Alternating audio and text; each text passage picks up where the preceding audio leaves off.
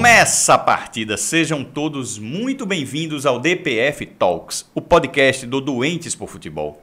Esse programa que vem se consolidando na internet mundial e, por que não, brasileira, conversando com pessoas muito especiais que nós admiramos. É importante ressaltar que nossas conversas são realizadas de forma livre, despojada, mas com muita responsabilidade.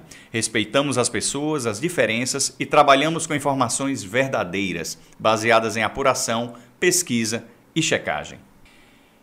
E o nosso convidado hoje é alguém muito especial. E olhe que eu não digo isso para todos, hein?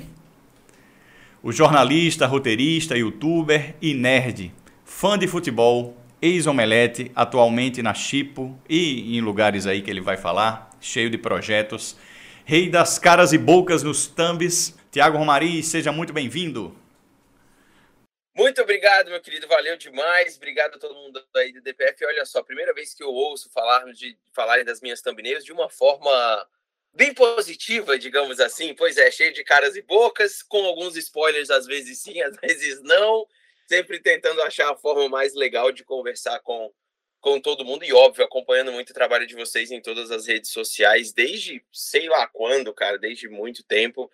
Então, fico muito lisonjeado com o convite, muito, muito obrigado. E uma honra aí participar desta primeira etapa, digamos assim, do, do, do projeto de vocês. Ah, que bom. A gente fica muito feliz assim, em ter nomes como você aqui. São pessoas que a gente acompanha o trabalho, acompanha também o, o, a geração de conteúdo nas redes sociais, que falam de assuntos que a gente gosta. E, e, a gente fica muito feliz de poder trocar essa ideia com você. Vou fazer primeiro uma pergunta protocolar que nós fazemos para todos os, é, todos os nossos convidados, menos para os jogadores profissionais, porque não precisa. É, você é um doente por futebol? Totalmente, totalmente. Acho que é, essa é a doença que eu carrego desde de pequeno. É, completamente, assim, é uma paixão da minha vida desde pequeno, é, muito espalhado pela minha família toda também, né, tipo, os meus pais, é, o meu pai especificamente sempre foi um, um apaixonado por futebol, é, e por esporte no geral, assim, eu sempre gostei muito de esporte como um todo, mas futebol não tem, para mim é, é, é muito complicado, para mim existe o futebol e aí tem os outros esportes, né? Tipo, são, são, são coisas diferentes, assim.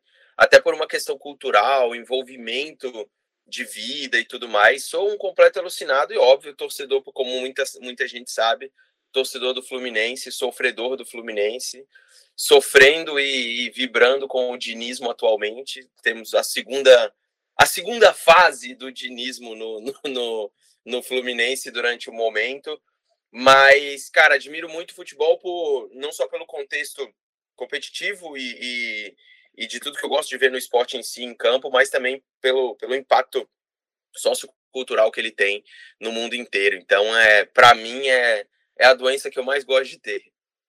É, gente, eu vou fazer uma apresentação rápida aqui do Tiago, ok? Tiago Romariz é nascido em Maceió, e foi criado em Brasília, se notabilizou como um grande criador de conteúdo de cultura pop, com foco em filmes, séries e games. Com anos de experiência no ramo, foi diretor de conteúdo do Omelete, onde participou da criação de inúmeros programas, além de colaborador na execução de é, eventos como a CCXP e a Game XP.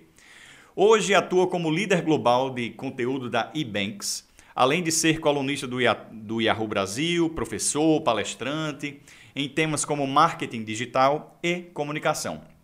Quem acompanha Tiago no Twitter também já percebeu seu apreço pelo futebol e mais especificamente pelo Fluminense Futebol Clube.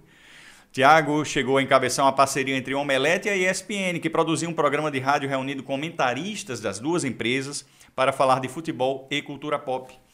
Também pouca gente sabe, mas foi ele o responsável ou seria o culpado pela existência do choque de cultura, quando solicitou aos criadores do programa Falha de Cobertura, humorístico futebolístico, que fizessem algo semelhante sobre cinema. Tiago, agora eu já falei tanto sobre você. Fale agora você um pouco sobre você. Você teve sua formação acadêmica em Brasília, né? Fale um pouco da sua trajetória, conta aí pra gente, se apresenta. Isso aí, isso aí. Eu sou nascido em Maceió, é, em Maceió, Alagoas, minha família inteira é, vive por ali, então tenho, assim como, como vocês, uma boa parte aí da produção também, tenho minhas origens no Nordeste e fui criado, e nasci por lá, meus pais se mudaram para Brasília é, com, quando eu era bem novo, assim, ainda que toda a minha família viva no Nordeste até hoje, né, espalhada entre Maceió e Recife, por exemplo. Mas me formei em, em Brasília, em jornalismo, então sou jornalista por formação. No começo, trabalhei muito com escrevendo sobre, sobre política é, e sobre economia, e foram as duas principais as duas principais editorias ali do meu início de carreira. E depois comecei a enveredar um pouco mais para tecnologia. Trabalhei também no Ministério da Saúde, né, na Fiocruz, é, e algumas assessorias de imprensa, até que eu decidi ir para São Paulo procurar alguma coisa para fazer, porque eu queria muito. Eu tinha dois sonhos na minha vida, eu sempre falo isso, que era trabalhar ou na ESPN Brasil na época, ou trabalhar no Omelete. Né? Eu era fã do Omelete antes de trabalhar no Omelete. E, e eu sempre dizia isso lá. E, e eu consegui entrar no Omelete na época, entrei como, como, como repórter de música. E aí o resto, o resto a gente já acompanhou e tudo que eu passei nesses sete, oito anos por lá. É, putz, foi uma jornada muito legal de, de transformação pessoal e também de transformação do projeto em si, é, com o apoio que eu tive de todo mundo lá, não só da equipe, como dos fundadores, né? O Hessel, o Forlani, o Érico, é, mesmo a galera ali do comercial e do, da, da, parte, da parte executiva, é, como o Beto, o Pierre, o Otávio e todo mundo que está lá até hoje. Então, tenho um apreço e um carinho muito grande por tudo. E aí, depois de lá, cara, eu saí, fui pro Ebanks, né? Como você bem falou, foi uma virada de, de uma virada absurda na minha carreira, assim, que eu queria fazer mesmo, é, eu queria me desafiar. E aí lidero toda essa parte de, é, de conteúdo global e comunicação corporativa da empresa, ao mesmo tempo que eu tenho alguns outros projetos, entre eles o Chip, que é um aplicativo de curadoria humana para ajudar as pessoas a entender e assistir algo que encaixe mais no gosto delas em relação a streaming. E agora a gente está enveredando um pouco para cinema também, já que a pandemia deu aquela arrefecida e o cinema está voltando. Então, minhas paixões sempre estiveram muito conectadas a essas duas coisas, né? Sempre eu cheguei a fazer um podcast, o Toque Passa, que era um, um podcast de, de, é, de, de esporte também. É. é, também toquei isso por um tempo. Depois o Rafa Bellatini, meu parceiro, ficou com. tá fazendo ainda até hoje com o canal no YouTube, falando mais sobre futebol americano. E, cara, sou isso. Hoje estou vivendo em Vancouver, no Canadá. É, me mudei tem um ano quase. Minha esposa ganhou uma bolsa por aqui, tá, uma bolsa de universidade por aqui, está fazendo um curso. Eu fui transferido e estou, é, estou por aqui conhecendo o país e, e me adaptando. E tenho uma filhinha de três anos chamada Isabela, que mora comigo aqui, mora com a gente. É o raio na terra, está me fazendo pagar todos os pecados que eu já tive, fiz, cometi, vou cometer ainda, mas é a alegria da minha vida junto com poder viver aqui junto com a minha família. Então, resumindo, curioso você, você mencionar o choque de cultura, porque realmente tem uma. Choque de cultura é uma, putz, para mim é uma um produto dessas duas paixões, sabe? Do tipo de ter acompanhado muito falha de cobertura por causa de esportes né, com um produto da TV quase que é sublime para mim, assim, e olhar para aquilo ali, conversar muito com o Caíto e com o Furlan e falar, cara, a gente precisa fazer algo de sobre cultura pop. E aí nasceu o Choque de Cultura, que para mim é um dos maiores orgulhos que eu tenho, assim. É engraçado, assim, é, várias coisas que você falou aí convergem, né? Temos algumas paixões compartilhadas. Eu é, também era muito fã do Omelete e da ESPN. E tem um amigo meu que é, talvez você conheça, o Gustavo Duarte, quadrinista. Que Sim, ele, claro. Ele, ele sempre ficava me zoando assim mesmo, assim, porque, pô, tu é muito fã do Omelete, por quê? Então, tipo, e ele é amigo do Forlane, né, e tal. Ele me prometeu que próxima vez que eu vou para São Paulo, ele vai me apresentar num almoço, Forlane pessoalmente, né, grande torcedor do Los Angeles Lakers. E é, e agora a ESPN, que eu também era muito fã, né? Pelo menos uma ESPN que, que já não existe mais hoje. É, e esse ele sempre me zoava mesmo, assim. Tipo, como é que você gosta desses caras? Os caras não entendem nada de futebol. Quem entende futebol somos nós. E tal, ele ficava tirando essa onda. O Gustavo é, é ranzinza, né? Ele é, ele é o, o Smurf ranzinza. Ele tá sempre... Ele acha tudo muito ruim sempre, assim. É um... Inclusive que está na lista para ser entrevistado aqui, grande São Paulino, já trabalhou no clube tudo, como ilustrador, como designer. É, outra coisa, minha filha também chama Isabela. Olha, olha, só. olha aí, que coincidência. É, e... mas enfim. É, é, a sua saída no Omelete foi muito sentida, né? Não só por você, mas porque num curto espaço de tempo eles perderam você, o Borgo, a Natália Bride, a Aline Diniz, o Fábio, a Patrícia. O Fábio que foi entrevistado nosso aqui já. Sim, sim. É, antes de fazer essa transição entre cultura pop e futebol, é, fala um pouco mais da, da sua trajetória depois que saiu da empresa, né? As coisas que você anda fazendo de 2019 para cá. É, você já falou tudo aí, meio que resumiu, mas fala um pouco da, da sua vivência pessoal aí no Canadá. Assim, o que é que você tem visto de esporte aí, de é, assimilação de, das coisas? Cara, Ou você passa tanto tempo na internet é, que... E, eu te falar, Carlos, eu tô mesmo nesse um ano ainda que eu tô aqui, eu, o meu principal desafio é conciliar horários por causa do fuso, né? Então, eu amo futebol europeu, especificamente a Premier League, assim, eu assisto todas as rodadas, basicamente, pelo menos um ou dois jogos de cada rodada. Faço questão de assistir, porque para mim é, é, é o que há de melhor, assim, no esporte mesmo. Então, muitas vezes eu assisto mais jogo europeu do que eu assisto jogo do Campeonato Brasileiro, para ser, ser bem sincero, assim. É... E, e aí, aí o que, que acontece, né? Como eu tô, a quatro, eu tô quatro horas atrás do Brasil, quando chegou o horário de verão aqui, eu fico cinco. Então, isso é mais pro final do ano, né? Então, nesse um ano aqui, eu tô encaixando os meus horários ao mesmo tempo que estou aprendendo com os horários dos esportes norte-americanos, né? É, NFL e NBA, por exemplo, são os dois que eu, que eu acompanho. E aí eu tenho que estar tá conectado a esses horários. É, esse, para mim, é o, é, é o, grande desafio. Sobre futebol, a MLS no geral, assim, que tem o Whitecaps, né, que é o time aqui de, aqui de Vancouver, é, eu acompanho pouquíssimo, assim. É, é, é uma. Porque, cara, é, um, é uma.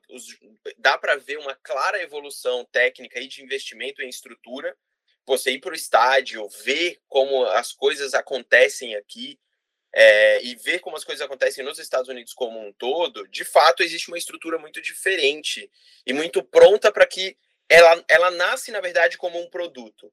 Né? Diferente do nosso futebol, ou mesmo do, de alguns campeonatos do futebol europeu, onde primeiro nasce o campeonato e o campeonato se torna um produto, aqui nasceu um produto e eles estão tentando transformar ele em algo competitivo e que seja e que atraia as pessoas, né? Então ele nasce com todos os, todas as peças de um produto que você já conhece da cultura norte-americana, principalmente americana, né? Porque tem uma coisa que eu tenho aprendido muito aqui no Canadá também, como a cultura do canadense é diferente da do americano. Mas assim, muito mesmo, sabe? Desde o, de pormenores no país, assim, é, o, o, Canadá, especificamente a província onde eu tô, que é British Columbia, é, tem uma presença do Estado muito forte, né? Então, plano de saúde é, é, é público, muitos dos, dos, postos de gasolina são, são públicos, seguro de carro é público, é, cara, tudo que você imaginar assim de subsídio do Estado tem, o que não acontece de forma alguma no, nos Estados Unidos e existe essa política, uma cultura muito liberal aqui, né? Ainda que tenham divergências, no, o Canadá é um país muito diferente dos Estados Unidos em certos aspectos, acho que principalmente no, no aspecto humano, assim. E isso é, tem é facilitado a... bastante minha, minha, minha adaptação também. É a rede de proteção social, né? Que todo país deveria ter, bem estruturada. É, é, muito, é muito diferente. E aí, para mim, é, a adaptação ao país em si está sendo muito fácil, né, para mim, sinceramente. Graças a Deus não tive nenhum tipo de dificuldade nisso, ainda que tenha a distância e o fuso horário. O meu desafio com o esporte, cara, ainda são os horários, assim, tipo, é, é o fuso, porque, porra, quando tem jogo 11 da manhã, mano, naquela rodada de 11 da manhã lá da CBF, eu tenho que acordar 6 da manhã aqui num, num, num sábado, né? Tipo, quando, quando faz alguma coisa assim, tudo bem. Meu, meu dia começa muito cedo, sempre começou muito cedo. É, mas ainda assim, no sábado, sabe? Aquele sabadão que eu quero, pô, eu quero dormir duas horinhas mais, uma horinha mais, para eu assistir Bragantino e Juventude, ou assistir América, sabe, Atlético Goianiense e, não, cara, não sei. Nem quando é o Fluminense, às vezes eu acordo, sabe? Principalmente eh, no começo desse ano, é, no Campeonato Carioca, é, ainda que a gente tenha ganhado do Flamengo várias vezes é, e te, tenha sido campeão carioca, e tenha tido boas atuações só contra o Flamengo, porque todo o resto do Fluminense foi lamentável sob o comando do Abel, que é uma pessoa que eu admiro, talvez seja uma das pessoas que eu mais admiro no futebol, é o Abel Braga, é, mas ele teve uma passagem muito ruim no Fluminense esses últimos, de desempenho, né, nesses, nesses últimos meses. Cara, eu, eu simplesmente falava, vou, e principalmente depois que foi eliminado da Libertadores, eu falei, cara, eu não vou, eu, eu não, eu tenho uma pancada de problema para resolver na minha vida, e aí eu ter que assistir, com todo respeito, é, ao Cris Silva se adaptando ao Fluminense, sabe? Ou ao Samuel Xavier, que fez um gol ontem, inclusive, contra o Atlético, o Atlético Mineiro, se adaptando ao Fluminense, cara, não dá para mim, sabe? Tipo, e aí eu parei de ver um pouco.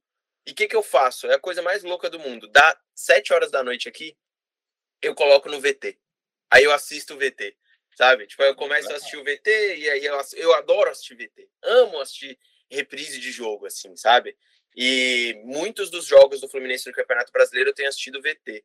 Então, essa tem sido minha, minha adaptação e, ao mesmo tempo, um abraço um pouco mais aos esportes americanos também, né? Eu tenho assistido muito NFL, tenho, assist, vai, vai começar novamente a temporada, mas tenho assistido muito NFL e NBA também, que tem uma, cara, uma, um movimento do, do país, assim, para você assistir NBA e NFL, que é um negócio bizarro. Você vai no supermercado, é produto da NFL e da NBA. Você vai no posto de gasolina, é NFL e NBA. Então, né, e eles são e eles elas acontecem em, em momentos diferentes. Então você está sempre sendo atingido por produtos diferentes assim. E eu acho muito legal isso assim. Eu tenho aprendido bastante também com meu olhar de comunicação, né? Aprendido muito é. sobre como trabalhar esses produtos esportivos assim do jeito que eles trabalham aqui. É, NBA é, é, é, bom demais, eu adoro também. Eu assisto bastante a dinâmica, aquilo ali. É, uma vez eu, eu, eu eu tive nos Estados Unidos também, quando era mais novo, né, fazendo intercâmbio, e me explicaram essa, essa dinâmica deles do essa lógica deles do calendário, né? Os quatro principais esportes dele, na época a MLS ainda estava engateando, mas eram é, e a MLS deve ter entrado também nessa lógica.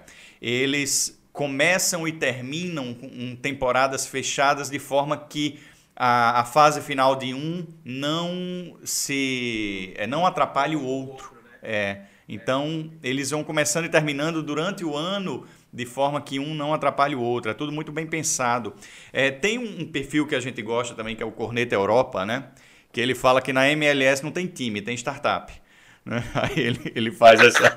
tipo isso. Essa faz zoeira. sentido, faz total e, sentido.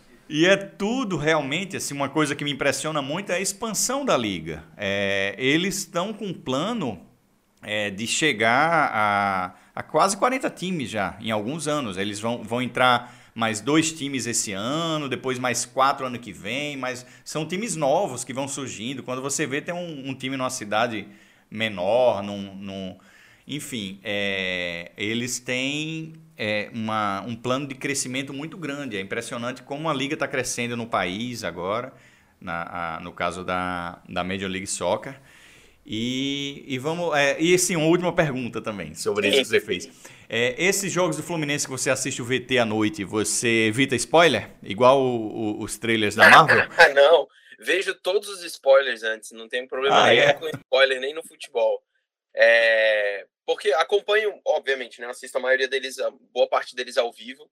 É, principalmente, por exemplo, os primeiros jogos do Diniz, agora nessa nova fase, assisti bastante. Fiquei positivamente impressionado como ele foi conservador em relação ao a, a, mudança, não ter mudado tanto a formação e tal, até porque ele não tinha tempo, né, para o cara não teve, ele, te, ele teve que jogar cinco jogos sem ter nenhum tempo para treinar.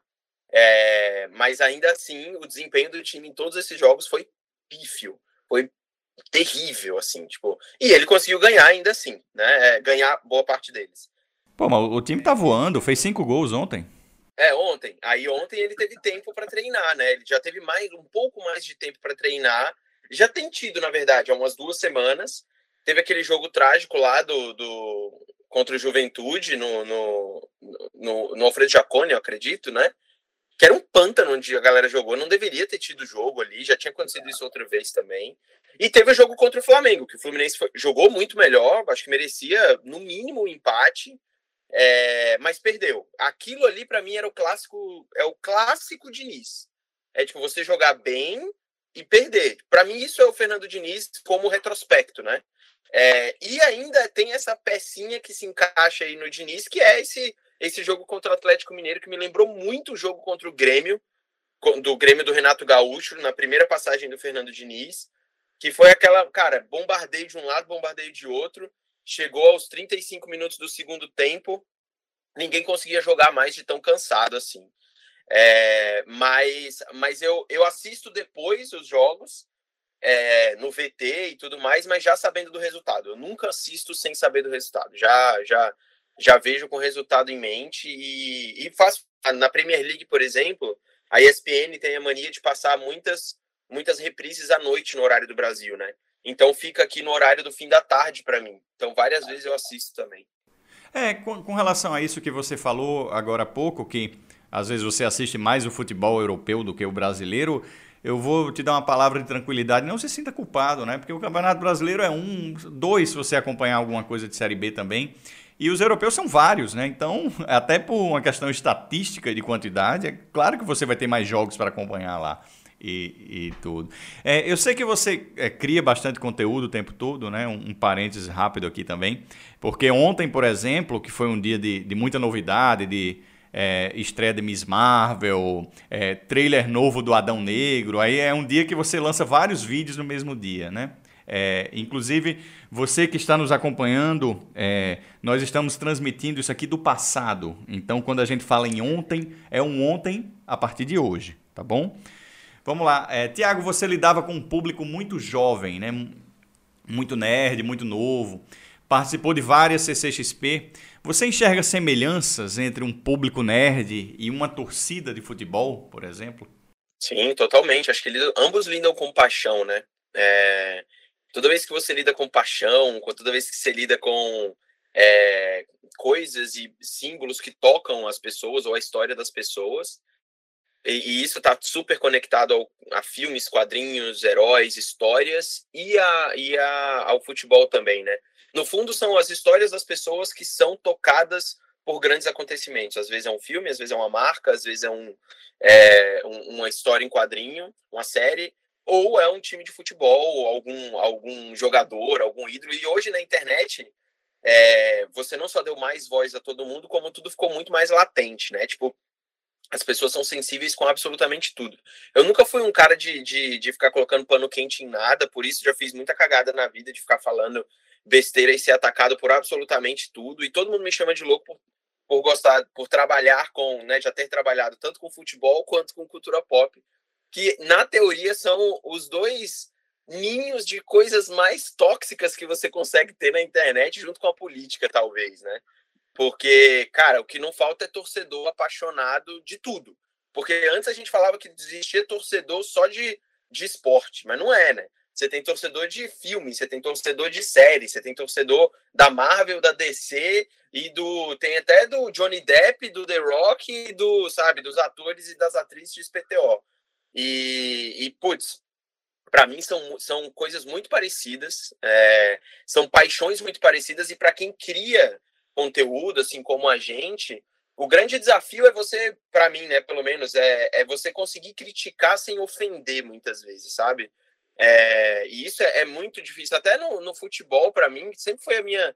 É, é sempre um, um, um, policiamento, assim, para mim, sabe? Como é que eu posso criticar é, o jogador A, o técnico, o juiz, a instituição, a pessoa, sem soar sempre pejorativo? Às vezes tem que ser, às vezes é uma, é uma, é uma, uma conduta errada, etc, etc. Mas quando é o trabalho do cidadão que é ruim, sabe? É a mesma coisa que um cara chegar no meu comentário lá, do, no comentário do meu vídeo, ou no meu trabalho, no, no, chegar no meu trabalho e falar que o meu trabalho tá ruim por isso, isso e isso. E eu falar que o Cris Silva, o Samuel Xavier, o Cano, o Ganso ou o Diniz estão bem ou mal, também tem que ter esse policiamento, sabe? Para mim, o grande desafio é esse. E também você criticar o time do outro, ou o filme que o cara é fã, sem que você o faça sentir é, atingido, sabe, por aquilo. Isso é um grande desafio, assim, porque às vezes as pessoas, não só do outro lado, a pessoa não consegue entender isso, que você está falando por uma opinião sua e não necessariamente é algo pejorativo, É, como muitas vezes a pessoa tá, não, simplesmente não aceita nada que desvie do próprio é, da opinião dela e ela só está procurando um reforço de opinião sobre tudo que ela já sabe. Para mim, esse é o grande desafio e a grande semelhança entre as duas coisas, sabe? Eu lido de forma muito parecida com os dois é, e acho que eles têm muito mais semelhanças do que diferenças, assim. É, é muito hate. Você já conviveu? Porra, demais, assim. Tipo, é. no meu, meu início de omelete, então, meu Deus do céu, assim. Tipo, foi. É verdade. É, eu, eu, vi uma entrevista do Borgo falando do seu início no omelete, que eles precisaram fazer uma campanha chamada romarização, que era para as pessoas lhe aceitarem. Foi meio que isso, assim, porque. E também foi uma. Foi, isso foi um termo que o Érico criou e tal, e, e, e até hoje as pessoas comentam isso comigo.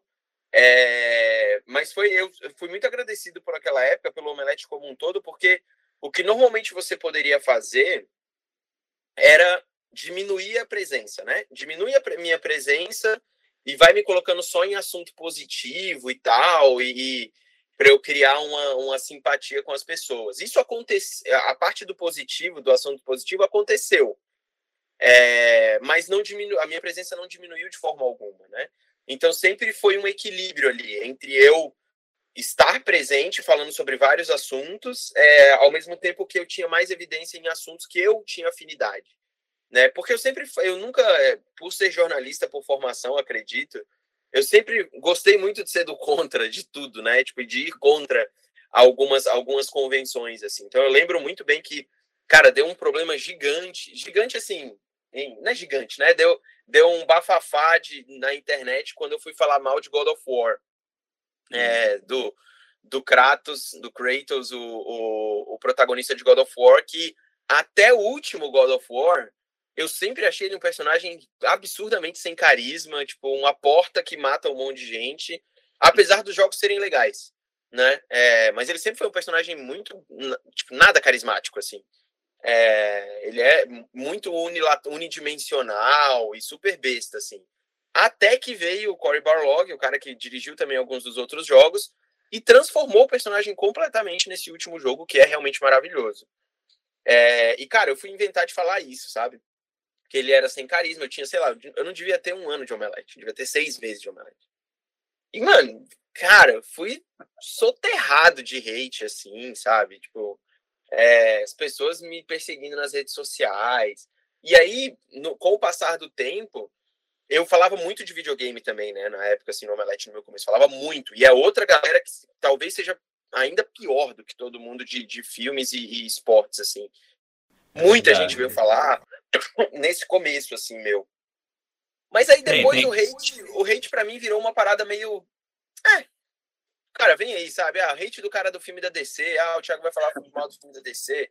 Hoje, hoje eu tô trabalhando com hate como se fosse monetização, sabe? Pode vir, não tem problema não. Tipo, não tô. Não tô, não tô muito preocupado com esse, esse tipo de hate vazio, sabe? Que é só para agredir.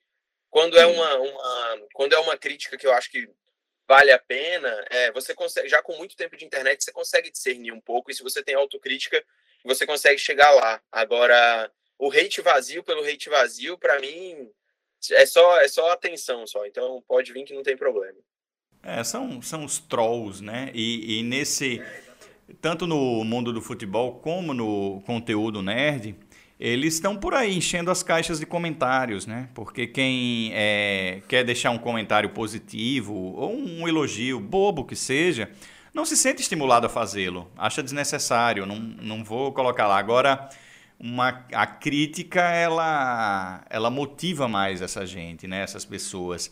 É, falando de games, você gosta de games de futebol? É, quais que você joga? Mano, a minha vida no, em videogame começou com o Ineleven, né? Tipo, na época do PlayStation e tudo mais, ali, bomba pet e tudo mais. É, mas, claro, é, de um tempo para cá, eu acho que a. De um tempo para cá, o FIFA se tornou, e agora nem vai mais chamar FIFA, né?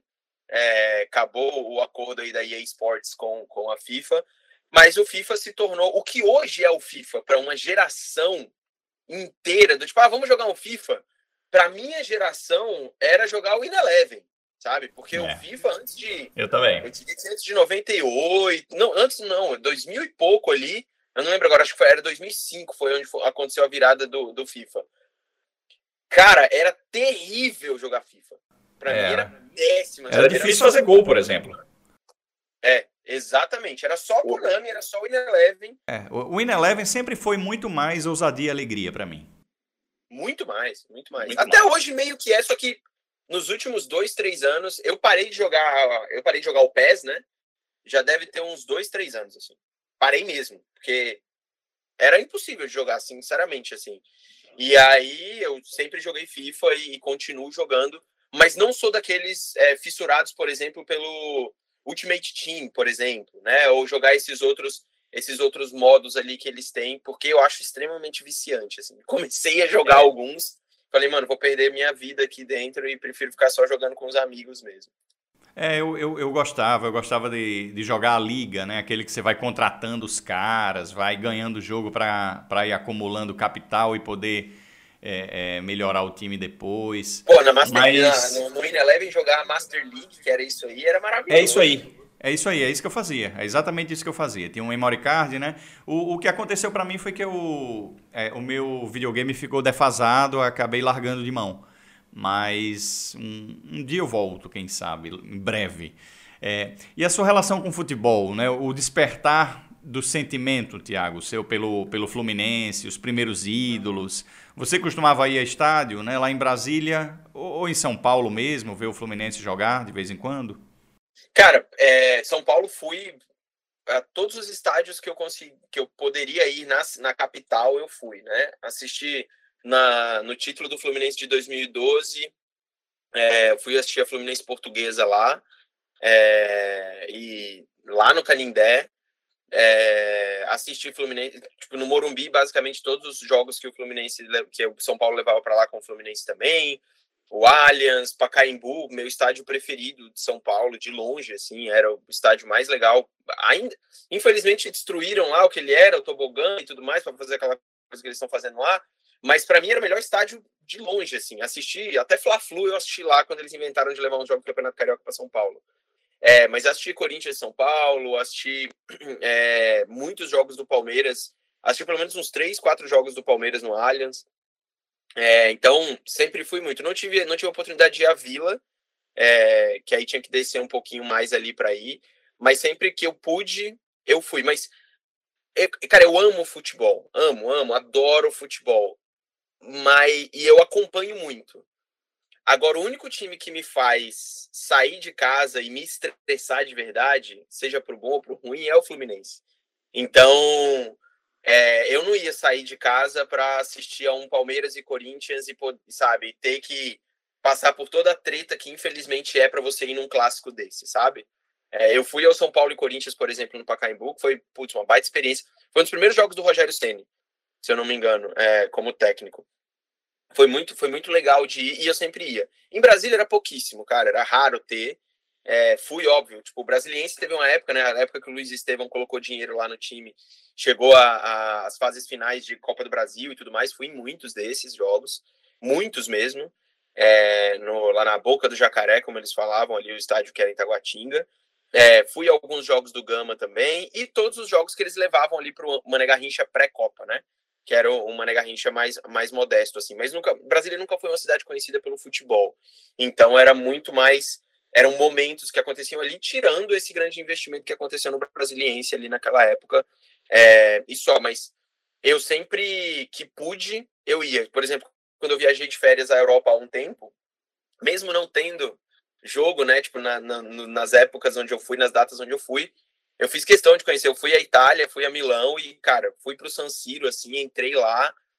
E, caraca, foi um sonho na minha vida, assim, tipo, entrar no lugar e ver aquele estádio, sabe? Eu, como eu comecei acompanhando muito futebol no começo dos anos, no final dos anos 90 e né, anos 90 e, e começo dos anos 2000, o futebol italiano era muito forte no Brasil como um todo, né? Então, eu peguei aquela época de ouro do Milan, eu peguei uma época excelente da Inter de Milão, é, eu vi esses times serem muito fortes na nossa, na nossa memória, né? E, e porra, o Milan do o Milan do Kaká, do Shevchenko, do Sidorf, é, de todo mundo, eu vi esse time jogar, eu acompanhava esse time, eu jogava com ele no In Eleven, sabe?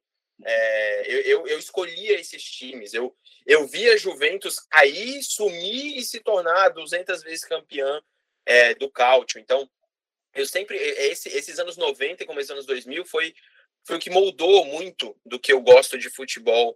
É, e, naturalmente, foi o que me fez ser o doente pelo Fluminense que eu sou hoje, porque foi a pior época da história do Fluminense. Né? Eu sou. Eu sou eu sou um torcedor formado no inferno astral do time, né? Do tipo, do que o time passou ali em 95 com o título carioca do Renato Gaúcho, perdendo a semifinal pro, pro Santos no Campeonato Brasileiro, com aquele show do Giovani, é, até cair para a terceira divisão é, de 96, 97 para frente ali. E aí depois voltar. E ali acompanhei muito Rony, Agnaldo, Magno Alves, Roger Flores, que surgiu no, surgiu na terceira divisão do Fluminense com aquela camisa do Sport TV ainda. É, e aí eu vi o time surgir ali com a Unimed novamente, começando a trazer aquela foi aquela época de trazer uns medalhões que não dava nada, mas eu tive a sorte de ver o Romário jogando no Fluminense. É, para mim é o maior jogador que eu já vi assim, tipo, eu acho, eu fico entre ele e o Ronaldinho Gaúcho dos que eu vi, dos meus preferidos, né? Não dos, uhum. dos maiores atletas assim, mas o Romário para mim foi um cara assim dentro de campo que é, cara, eu, eu, eu vi ele jogar na, na seleção, vi na Copa, é, e o que eu vi ele fazendo, especialmente no Vasco e no Fluminense, foi um negócio absurdo. Assim, ele nem ganhou nada muito expressivo no Fluminense, né? Mas eu, eu vendo ele jogar em campo foi um negócio muito impressionante. Então, aquela época ali de, dos rebaixamentos do Fluminense, dos principais, cara, foi o que formou a minha o meu laço que, tipo, não sei nem se eu queria que formasse do jeito que se formou, sabe? E aí até hoje é, eu carrego isso, mas eu fui formado ali, né, na, na penúria de, de, daquele sofrimento do, da pior época que o Fluminense teve. Na verdade, uma das piores épocas do futebol brasileiro como um todo, assim, aqueles anos 90 ali foram trágicos, sabe?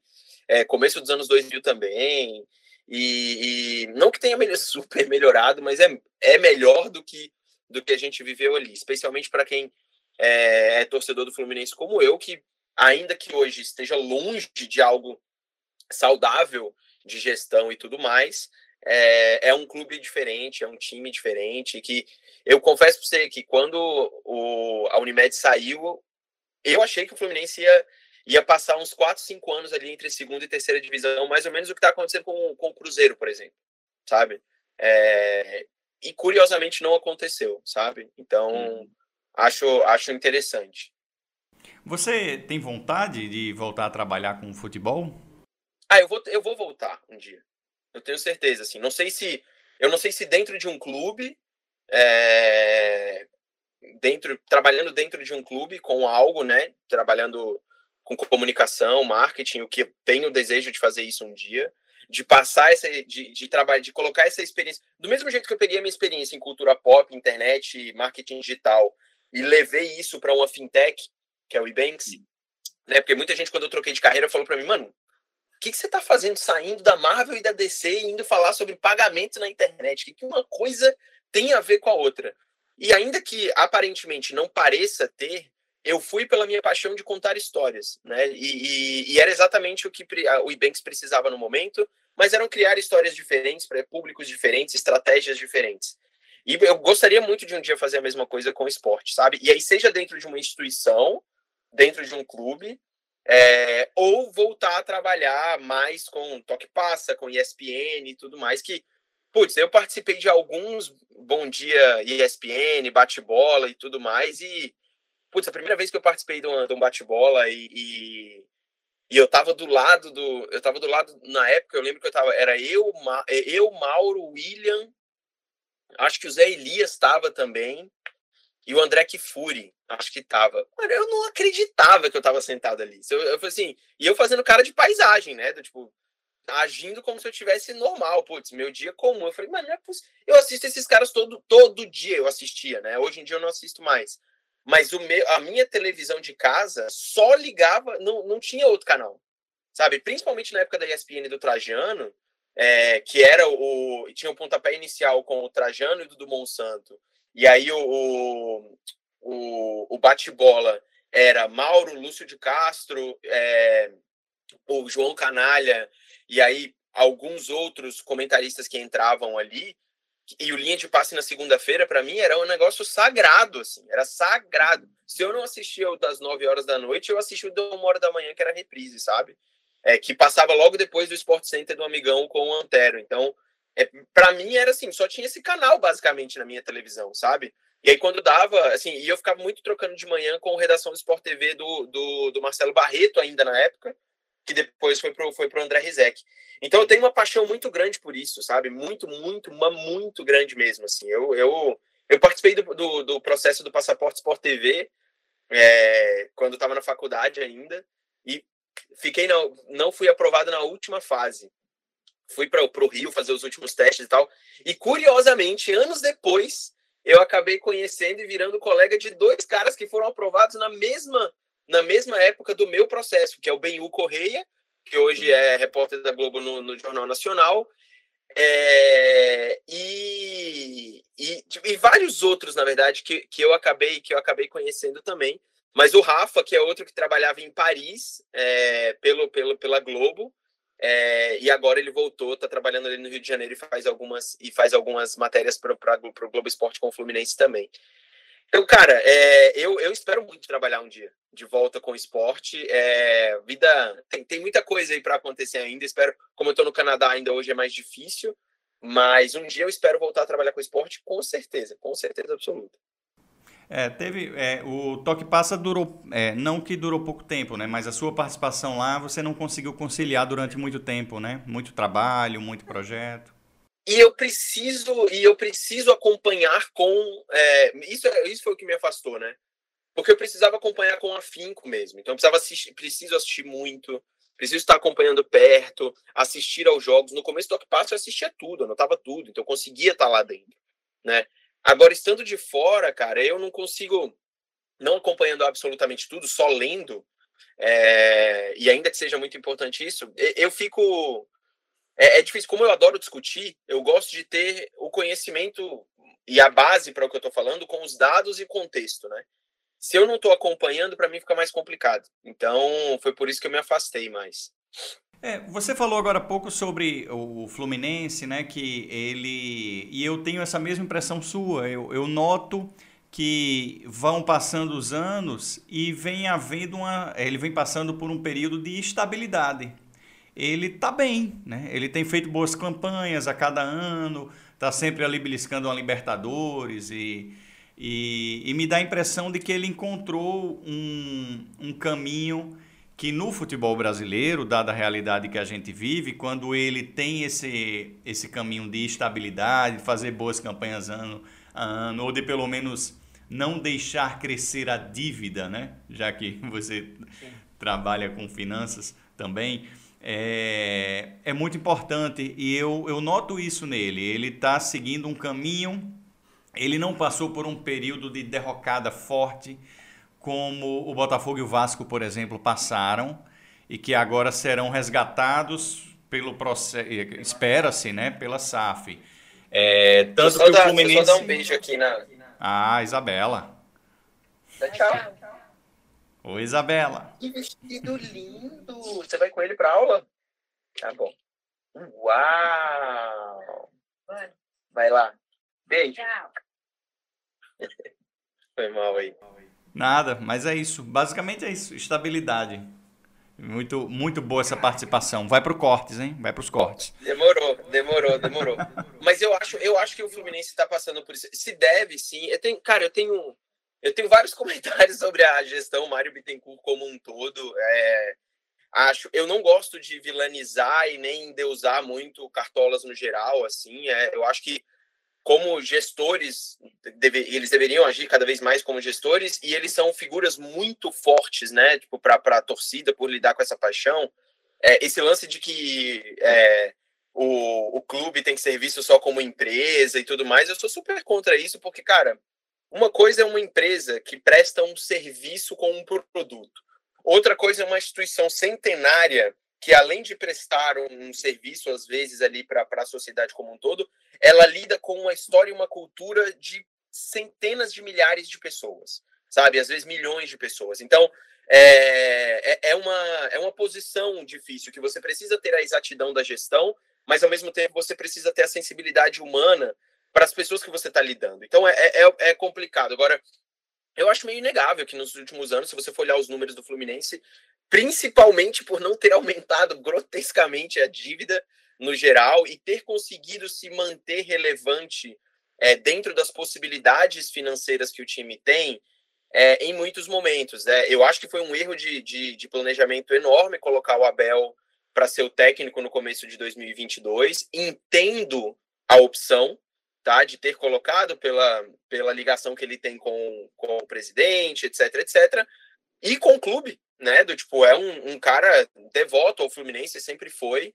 Mas o Abel não tinha mostrado nenhum tipo de trabalho relevante ou é, renovação tática para que ele, inclusive, combinasse com o elenco que, que estava sendo montado pelo, pelo time, né, pelo clube. Mas eu acho que, pô, de ter, os últimos anos, de ter conseguido uma relevância melhor, de ter se estabilizado e, principalmente, como você falou, dos quatro grandes do Rio, é, o Fluminense, ainda que não tenha as possibilidades financeiras que os outros têm, porque, vamos combinar, o Vasco, a derrocada que o Vasco tem hoje com a SAF, é um dos maiores projetos de fracasso que existe no futebol brasileiro, né, antes da SAF, porque eles têm uma das maiores torcidas do país. É um dos maiores clubes do país sabe? É um dos clubes mais relevantes, com uma das histórias mais impressionantes que existe. Isso não poderia ter acontecido com o clube, mas era uma história que estava sendo escrita desde os anos 90, vamos combinar, né? Tipo, tava, uhum. ia acontecer isso. E eu, por isso que eu disse, eu acho que o Fluminense ia, ia, ia caminhar para o mesmo lado. Mas é, não caminhou, e eu acho que tem méritos aí nessa gestão do, do Mário, sim. Que tem erros, eu acho, na, na, na administração do futebol, é, como um todo, assim mas eu vejo como um saldo positivo no geral. É, acho que tem, olhando num longo, né, no, no, não no, no, médio prazo, longo e médio prazo, eu acho que se mantiver isso, a gente pode ter um Fluminense um pouco melhor daqui para frente, mas é, eu não, eu agora estou no, no, momento Diniz, né? Momento Diniz e momento Ganso. São dois nomes para mim que tipo, eu sempre fui muito crítico, assim, a contratação do Ganso, eu fui super crítico com a contratação dele. É, mas é um cara que, porra, vem se mostrando dedicado, tá tentando recuperar o próprio futebol e, e, e o time, o Abel deu, a, porra, o Abel ajudou horrores o Ganso a, conseguir recuperar o bom futebol dele. É, e eu tenho acompanhado com algum, com algum ceticismo a evolução dele como um todo, porque eu ainda acho que mesmo para o futebol brasileiro, o Ganso roda num ritmo abaixo, né? Tipo, eu uhum. acho que ele, ainda que ele é indiscutível a genialidade técnica do cara, eu realmente vejo ele fazer coisas que nenhum jogador que atua no futebol brasileiro faz, em relação a conseguir antever o jogo, saber ler as situações. Talvez o Rascaeta seja o que está mais próximo ali. Pensei mas ele, ele também. É, eu acho que ele é o único, mas ainda assim, dos 90 minutos, se você juntar tudo, ele, ele faz essas ações durante 15, sabe? Porque fisicamente é, ele não tem nenhuma possibilidade de, de, de, ter um, um, de ter um rendimento bom durante os 90 minutos, por exemplo, sabe? Mas o, o Diniz, cara, para mim, e aí entrando nele, se você deixar, eu vou ficar falando sobre futebol a vida inteira aqui, mas o Diniz, é, eu acho, eu sempre achei, cara, ele, é, o Ceni, Uh, o próprio Thiago Nunes, eu gostei muito do trabalho dele é, no Atlético Paranaense e no começo do Corinthians eu achava interessante o trabalho dele.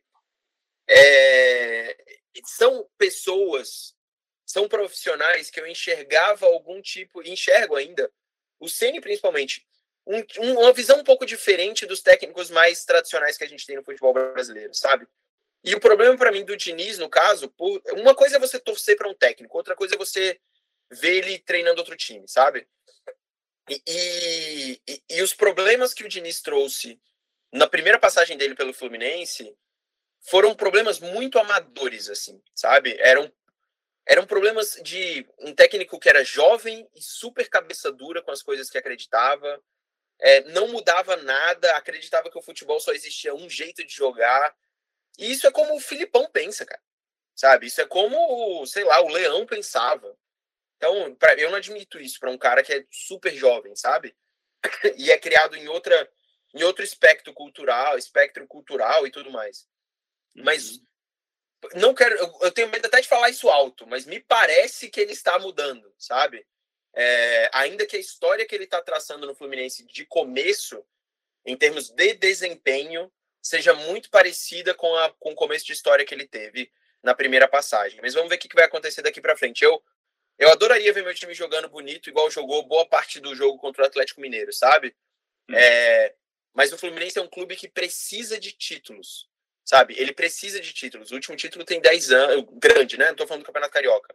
Mas o, um título nacional, um título internacional relevante, e na, nessa era moderna o Fluminense não tem ainda, passou raspando algumas vezes, e ele precisa ter. E eu acho que isso também está na trajetória do próprio Diniz, sabe? Para ele se firmar como um técnico de primeiro escalão no futebol brasileiro, ele precisa de um título, cara. Ele não tem, sabe? Ele não tem. Ele precisa.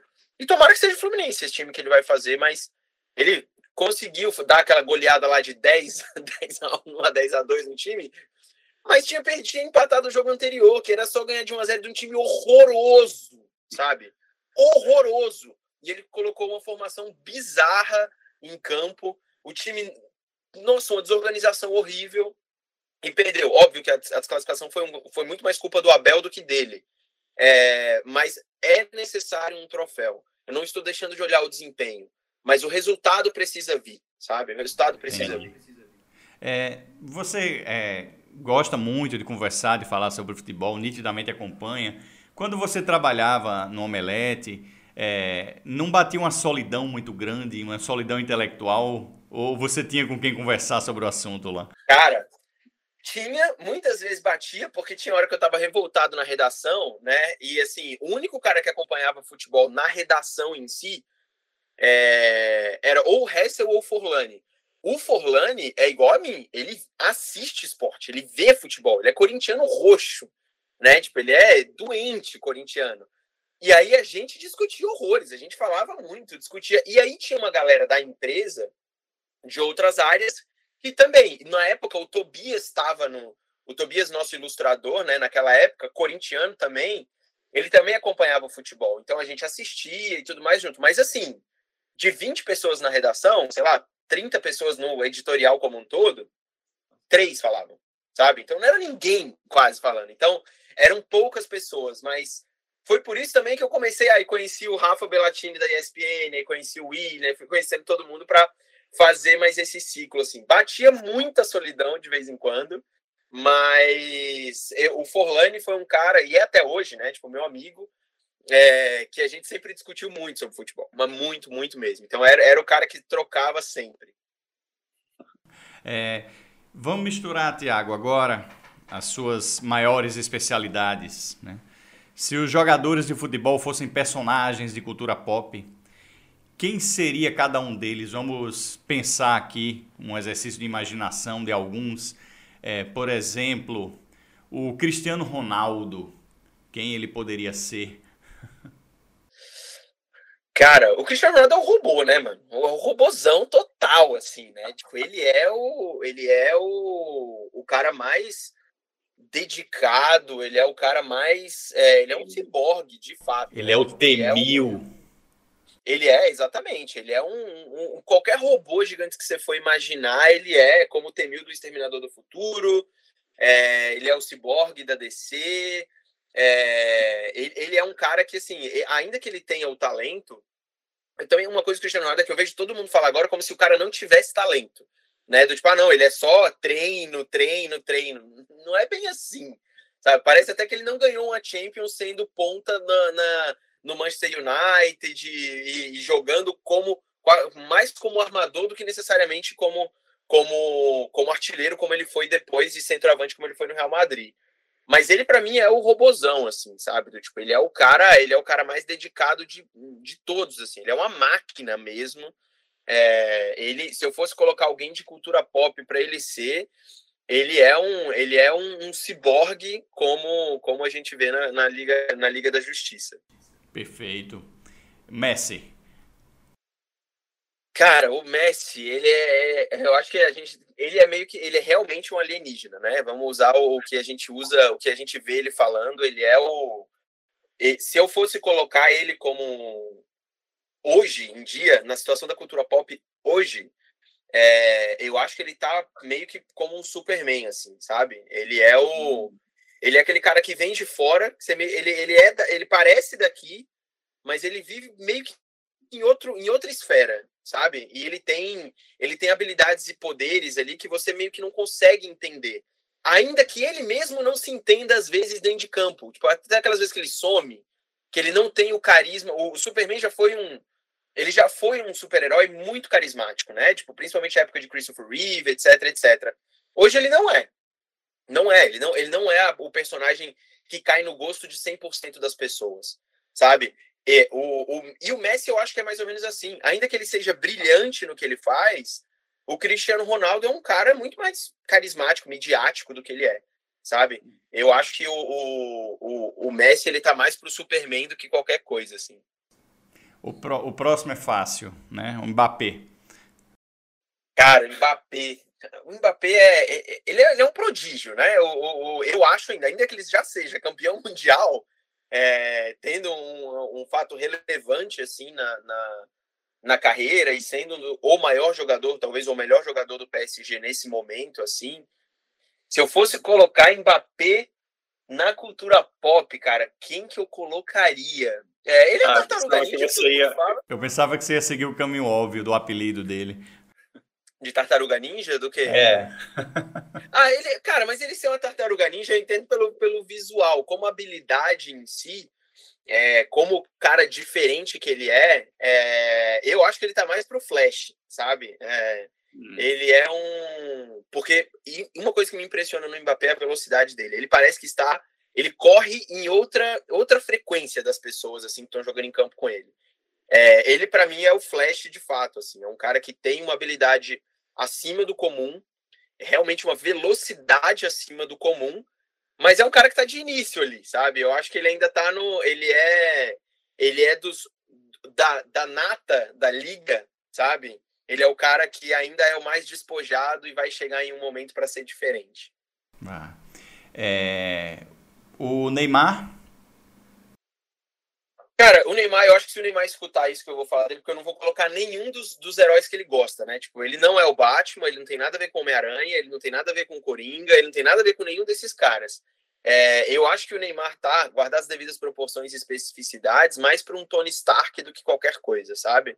É, eu acho que ele é, ele é um cara que vai, espero, comece a se entender mais agora, mais maduro do que ele se entendia antes, apesar de ter tido uma, uma carreira brilhante, jovem, mas passa por esse momento de provação, né? Vai passar por esse momento de provação agora na Copa do Mundo mais ainda. Agora nessa nova fase no PSG, de novo estão colocando ele em, que vai sair do PSG. O Mbappé pediu a saída dele, mas ele é o cara que tem a mídia e os Vingadores, que é o time, na, nesse, nesse embate, sabe? O Tony Stark e o Homem de Ferro. É o Neymar do, do, do grupo, é o Neymar do time, que é inegavelmente essencial para o time mas por, por, por o Tony Stark e o Neymar ser esse cara midiático, as pessoas questionam, sabe?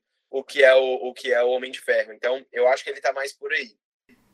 É, o. É, acho que assim, se for falar de empreendedorismo, acho que o Tony Stark tá mais pro Neymar pai. Mas enfim, segue o jogo. Provavelmente, provavelmente. O... O, pai, o pai do Homem de Ferro também era um cara de empresa também, né? o. É, o jogador que a gente tem acompanhado com muito carinho no momento, né? O Vini Júnior. Cara, o Vini Júnior é. Eu fui muito cético com o Vini Júnior no começo da, no começo da trajetória dele de. de ah, então foi você! Então... É, eu e vários outros, né? Eu, eu ainda, assim, eu não acho que ele chegou perto de ser o, o, o jogador que as pessoas acham o craque mitológico que ele parece ser. Agora, que ele é o maior jogador brasileiro da atualidade, para mim é indiscutível, né? Ele é o cara que ganhou a Champions League, sendo um dos principais jogadores em campo, sendo efetivo. É, ele e ele jogando com com um profissionalismo, uma dedicação e uma alegria que a gente tinha tempo que não via assim, sabe, num, num jogador brasileiro. É, ele para mim é o Homem-Aranha total assim do nosso do nosso momento assim, sabe? Ele é o, o Peter Parker que olha para o para o Tony Stark como um, como um, um, um mentor e não deveria olhar para ele como um mentor para algumas coisas. Tomara que ele passe para outra, para ter um olhar para outros lugares. Mas ele é um, ele é um moleque que está crescendo muito, assim, sabe? E eu acho que ele achou um parceiro ali do lado dele, que é o, o, o Benzema, quase com um, um doutor estranho em adaptações da vida que ele consegue fazer, impressionante, assim. Saindo da sombra do Tony Stark, que era o Cristiano Ronaldo ali dele, é, e aí o, o, a gente viu o Vini Júnior ser, ser esse, esse Homem-Aranha despontando aí. Para mim, ele é isso.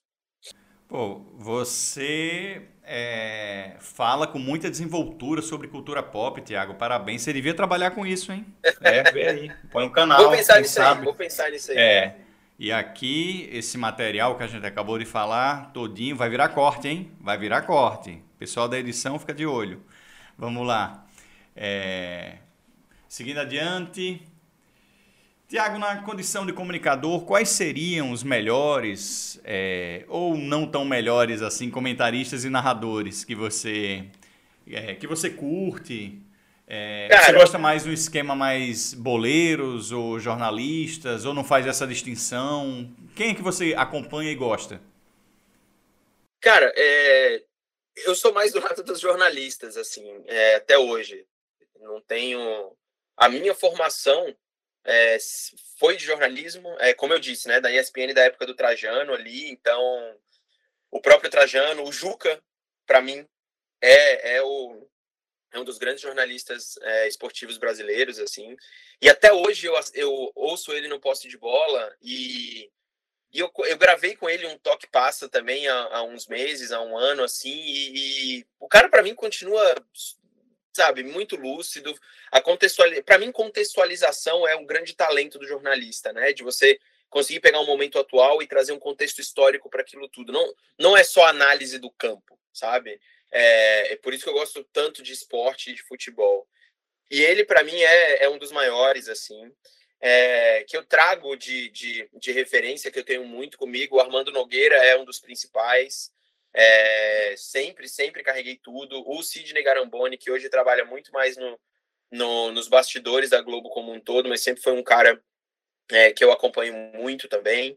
É, e, e, eu acho que assim, dos novos, é, da galera mais nova, eu a gente vê que o, o futebol está principalmente a imprensa esportiva, enveredou muito para a parte de entretenimento e torcedor, boleiro e tudo mais, né? Eu, é. E eu acho que você pode alcançar um equilíbrio. Né? Tipo, você pode ser divertido e, ao mesmo tempo, você pode ter uma análise muito bem embasada, com informação, como você falou no começo do, do programa. É, e é esse, buscar esse equilíbrio é o desafio mais interessante de se trabalhar com comunicação. Eu gosto muito ainda de muitos jornalistas que estão na ESPN, né? Tipo, eu gosto muito do Bertozzi, é, o Gustavo Hoffman, eu acho ele um baita comentarista, um baita jornalista. É, o William Tavares, é, tipo, não preciso nem falar, é meu, meu amigo e eu gosto muito do trabalho que ele faz por lá. Então, essa galera eu gosto bastante. É, eu, o Mauro César é um cara que estava lá naquela primeira leva de, de, da ESPN, então é impossível eu não eu não falar do Mauro assim para mim, durante muito tempo, foi o melhor comentarista que existia, assim, na, na, na, no, no âmbito esportivo. Mudou muita coisa, né? Tipo, o Mauro saiu da, da, da ESPN, hoje ele fala mais de Flamengo, no YouTube e tal, e eu não acompanho tanto quanto acompanhava antes. É, mas tem um cara que eu gosto muito, muito, é, que está hoje no Sport TV. É, para mim, o Marcelo Barreto é um dos melhores apresentadores que existe na televisão. Eu acho ele brilhante, assim. Acho ele muito, muito bom mesmo. É, e gosto de alguns jogadores de futebol que estão comentando, sabe, cara? É, o Pedrinho eu acho muito bom. Eu gosto muito dos comentários do Pedrinho. É, eu gosto, tipo, gosto por, eu achava que eu não ia gostar, mas quando comecei a acompanhar, eu gosto dos comentários do Grafite, sabe? Também. Eu gosto do, do, da, da visão dele de jogo no geral, assim. Acho que ele faz comentários muito bons. Cara, o PVC é, o, a, é tipo, a referência. É uma divindade. Da ESPN, exatamente, de todo mundo, né? Tipo, não tem como não citar também. E dessa geração mais nova, é, eu acho que o Rafa, que hoje está. É, o Rafa, que já foi da ESPN, passou pelo. Ele tá na TNT. E está na TNT agora. É, Para mim, é um também baita comentarista. Gosto muito do Bruno Formiga, é, da, do, também da TNT, acho ele muito bom comentarista. Então, cara, tem, tem muitos que eu, que eu gosto, acompanho, converso com alguns deles é, via, via redes sociais sempre que, uhum. sempre que possível. O que eu, e narradores, é, narrador para mim é tipo o Milton Leite para mim continua como um dos melhores assim eu gosto muito de assistir o Milton Leite é, gosto do Galvão Bueno óbvio é, ainda que ele tenha virado mais um personagem do que um narrador né hoje em dia principalmente mas para mim o Paulo o, o Paulo Andrade da, da ESPN segue como o meu, o meu preferido, adoro o Everaldo Marques. Você pode ver, todo mundo que eu vou falar é basicamente da época da ESPN, assim, que eu acompanhava. É mas é a galera que eu gosto. Eu gosto do Luiz Carlos Júnior também, é, mas eu gosto. O, o Milton Leite, para mim, ele tá ali nos primeiros que eu vou citar da minha cabeça. Mas o Paulo Andrade é o, é o, é o que vem em seguida, junto com o Everaldo Marques. Adoro o Everaldo, é, eu, eu... acho o Everaldo baita, baita narrador. Verdade, Everaldo também. Eu, eu concordo com, com tudo que você falou aí, né? A gente, só para corroborar coisas que você falou, é, tanto é possível fazer é, um entretenimento com jornalismo, qualidade. Você fazer um jornalismo divertido, alguma coisa que o Sport TV ele reinventou o Tá na Área de uma forma que ficou muito bom. O Tá na Área tá muito legal de assistir. Tá é um, um dos meus programas preferidos hoje.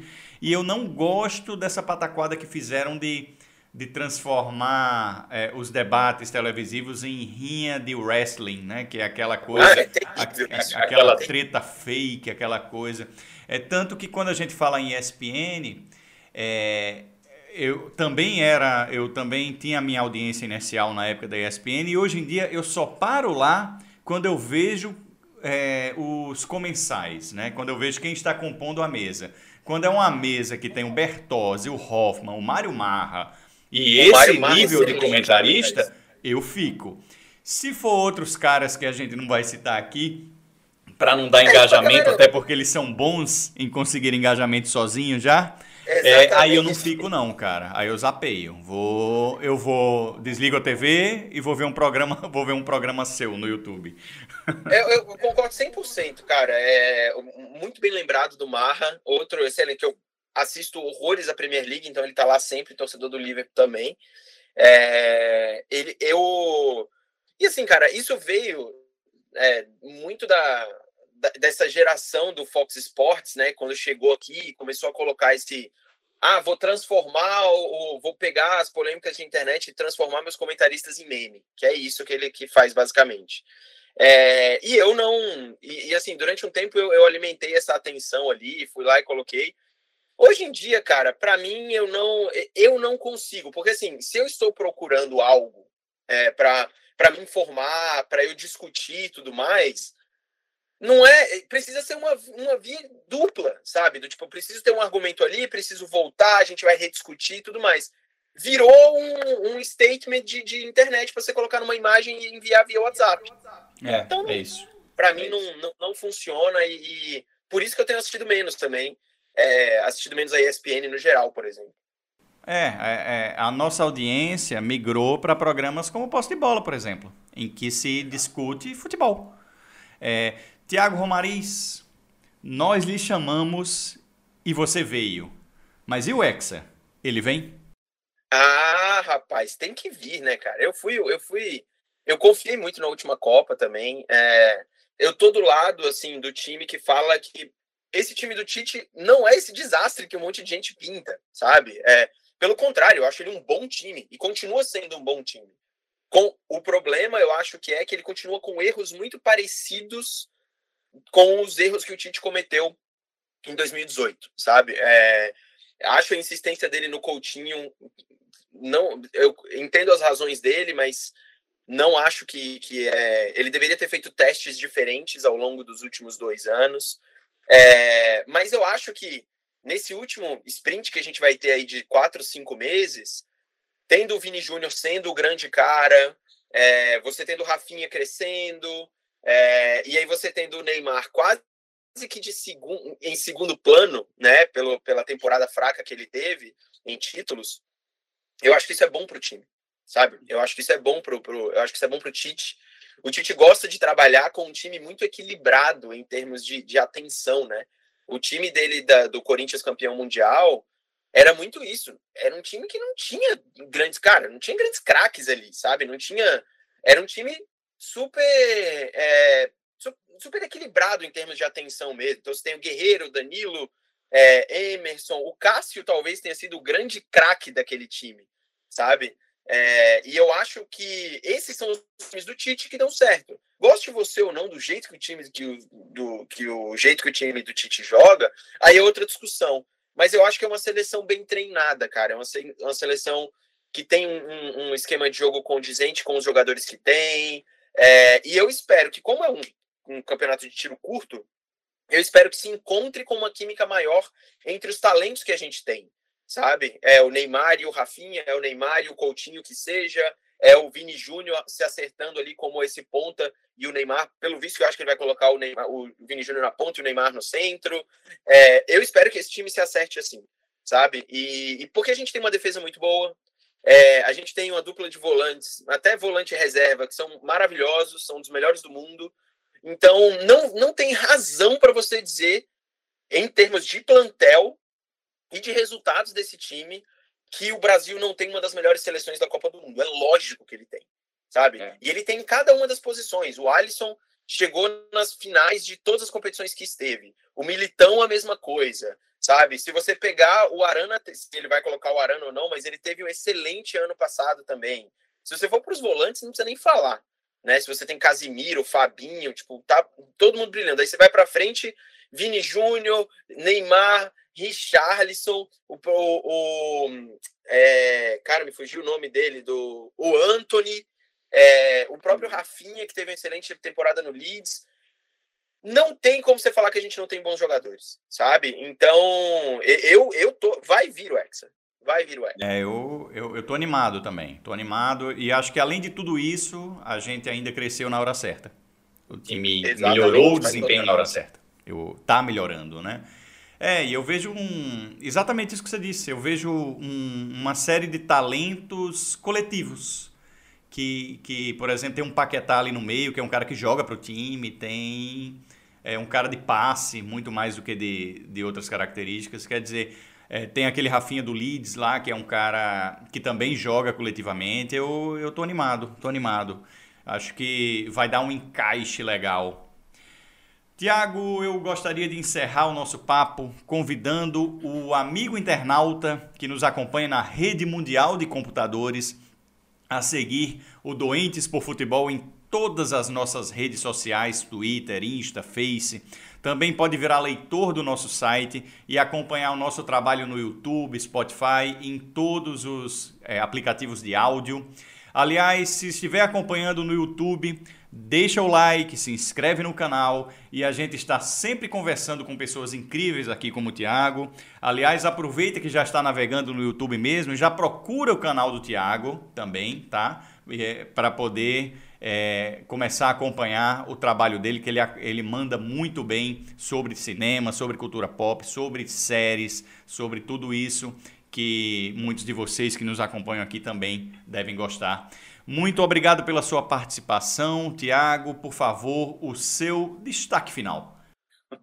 Cara, meu destaque final vai para ia ser para o Hexa, né? Ia ser para a Copa do Mundo, como você falou. Eu tô, eu sou um, eu não cada vez menos acompanho e gosto do futebol de seleção, é, mas pouquíssimos eventos na nossa vida são como uma Copa do Mundo, né? E e, e eu acho que, assim, para nós brasileiros, talvez sejamos os sejamos o povo que mais valoriza uma Copa do Mundo no mundo inteiro, sabe? É bom demais. É, é bom é demais. Bom demais. É, é um momento muito diferente. Eu não vejo a hora disso acontecer. É, Estou muito curioso para o desempenho de todos esses jogadores ali e ver uma geração diferente de jogadores e estilo de futebol que a gente já vem acompanhando nos últimos quatro anos. E aí eu estou falando de é, do futebol inglês, estou falando do futebol belga, falando do futebol é, holandês, falando do, do, do, do, próprio futebol francês também, com uma seleção que está tentando se renovar é, em certa medida. Então, eu estou muito empolgado para assistir esse para assistir essa Copa do Mundo no fim do ano. É, é o meu grande destaque, vou estar tá acompanhando muito mais agora, eu acho que esse, esse futebol como um todo. E deixa aí o um recado para a galera que quiser me. Primeiro, parabéns para todo mundo do Entes Futebol aqui, porque vocês sabem, eu acompanho muito vocês em tudo, todas as redes sociais. Estamos é, sempre conversando aí pela, pelo Twitter, na vida toda. E parabéns pelo trabalho, parabéns pela iniciativa, obrigado demais pelo convite. Qualquer pessoa que quiser me procurar nas, nas redes sociais, é só você jogar Thiago Romariz, né? Arroba Thiago Romariz em qualquer coisa que você vai acabar me achando. Carlos, obrigado de novo pelo convite. Obrigado, galera, todo mundo. Bom dia aí para vocês. Ah, obrigado você. Pô, cara, é, Copa do Mundo é tão legal, Thiago, que outro dia eu tava assistindo é, aquele jogo lá que era um jogo oficial, Argentina e Itália, finalíssima que eles chamaram. Cara, foi tão legal aquilo, cara. Foi, eu me senti como se já tivesse começado. E aí eu, porra, cara, é esse clima, daqui a pouco a gente tá vivendo durante isso, durante um mês inteiro, vai ser massa e tal. Bom demais. Eu, é bom demais, demais, cara, é bom demais. Bom demais. Eu gosto muito também. Uma, tá virando cada vez mais aquela realidade paralela do, do esporte, onde você, sabe, é uma redoma que vai acontecer ali durante um mês, durante um mês isso. mais ou menos e aí depois a gente volta para a maravilha que são os campeonatos e tudo mais. Mas não vejo a hora. Ano de Copa do Mundo é ano Isso. diferente. É ano diferente. Muito obrigado a todos pela audiência. Eu sou Carlos Fialho e esse é o DPF Talks.